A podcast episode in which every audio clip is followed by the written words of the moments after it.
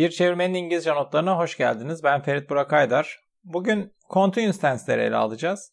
İngilizce'de kipleri yani tense'leri çok farklı şekillerde kategorilere ayırabiliriz. Bana bir hak verseler tercihlerinden birini continuous olan tense'ler ve continuous olmayan tense'ler ayrımında kullanırım. Zira kanaatimce İngilizce'de tek tek tense'leri anlamadan önce tense'lerin mantığını anlamak çok daha önemlidir. Yine tadımlık birkaç şey söylemek istiyorum. İngilizce'de her tens continuous'lusuyla beraber var olur. Dolayısıyla tersinden bakıldığında her tensi continuous'uyla beraber düşünürsek öğrendiğimiz tensin kapsama alanını da kabaca kestirmiş oluruz. Bu tensin bir de continuous alanı varsa ona da yer açabilmeliyim diye düşünmeli. Tensi bu şekilde anlamaya ve kullanmaya çalışmalıyız. Adım adım gidelim. Continuous yani süreklilik.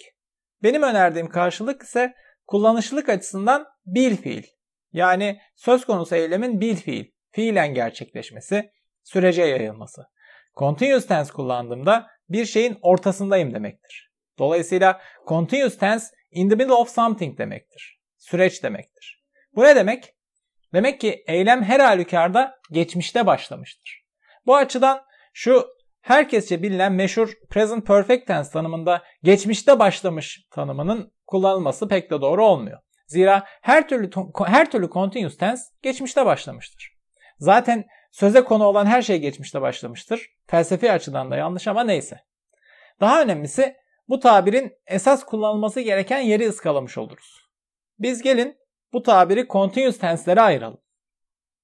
Felsefi mülahazaları bırakıp somuta inmek gerekirse formülle ilerlemeli.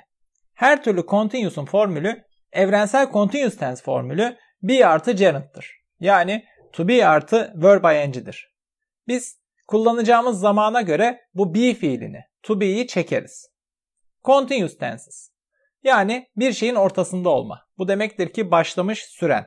O halde I am waiting de, I have been waiting de aynı zamanda. Yani şimdiki zamanda olan bekleme eylemidir. Ama birinde zamanla kurulan ilişkinin başka yönü. Yani basit, geçmişi boş veren, önünü arkasını kurcalamayan yönü Diğerinde ise başka bir yönü öne çıkar. Yani zamanla girift ilişki kurulur ve eylemin başı sonu önem arz ettiğinden bir süredir gerçekleştiği bizatihi öne çıkarılır.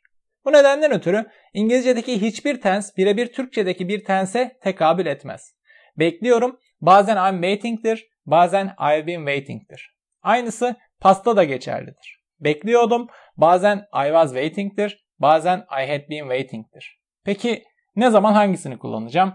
O da başka podcastlerin konusu.